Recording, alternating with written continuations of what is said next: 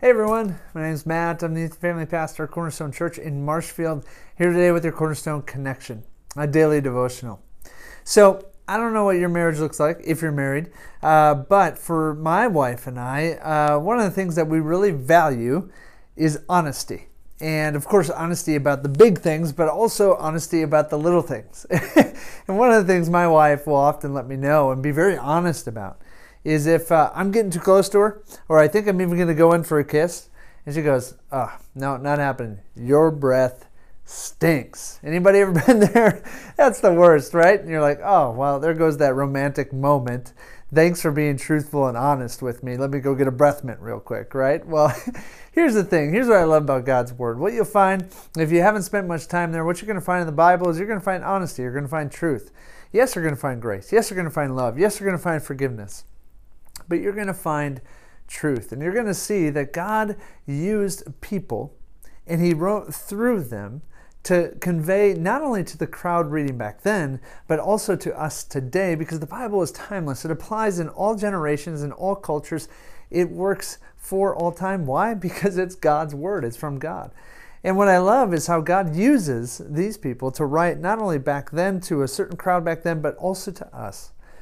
For us to go, okay, God, don't just tell me what I want to hear, but also tell me what I need to hear. And so this last week, I spent some time in the very little letter called Jude. And if you want to join me, it's right uh, before the long book of Revelation, the last book of the Bible.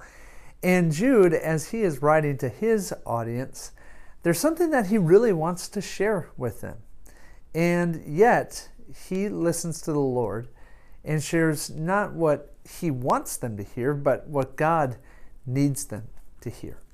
So join me, if you will. I'm going to just start off in verse 1, and I'm going to just read through verse 4 and hear what Jude says, because I think what Jude tells the people back then is also very helpful for us today. So here's what Jude says Jude, a servant of Jesus Christ and a brother of James, to those who have been called, who are loved by God the Father and kept by Jesus Christ.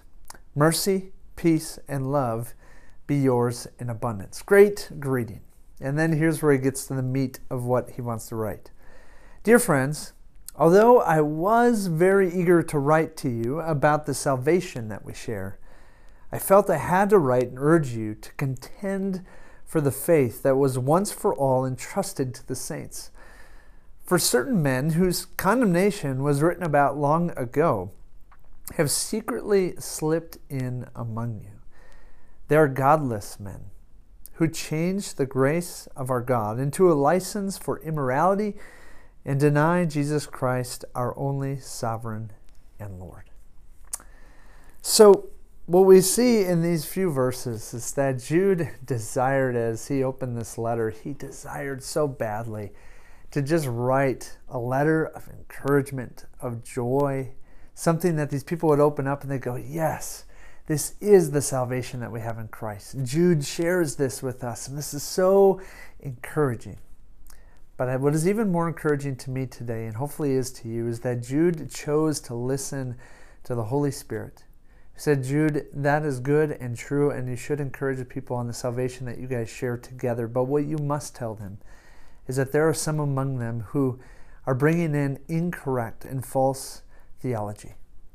Uh, telling everybody that it's okay. God's grace has covered you. God's forgiveness is there for you. So you can go on living in sin. You can go on living in immorality. And oh, by the way, this Jesus guy, you don't have to worry about him. Just, just go on and do what's right for you. Does that sound far off, perhaps, from the culture that we live in?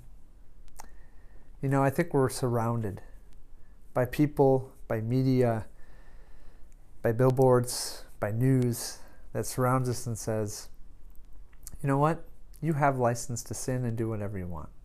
Go ahead and do it. Do what's right for you and forget about that Jesus guy. But Jude says to us, and God through Jude says to us, no, instead, instead, be aware. Be aware that they've slipped in amongst you, that they're slipping into your social media feed, on the TV, uh, in your workplace, and they're trying to steer you away from what is true. contend for your faith, fight for your faith, and don't give up. You need to hear this, church.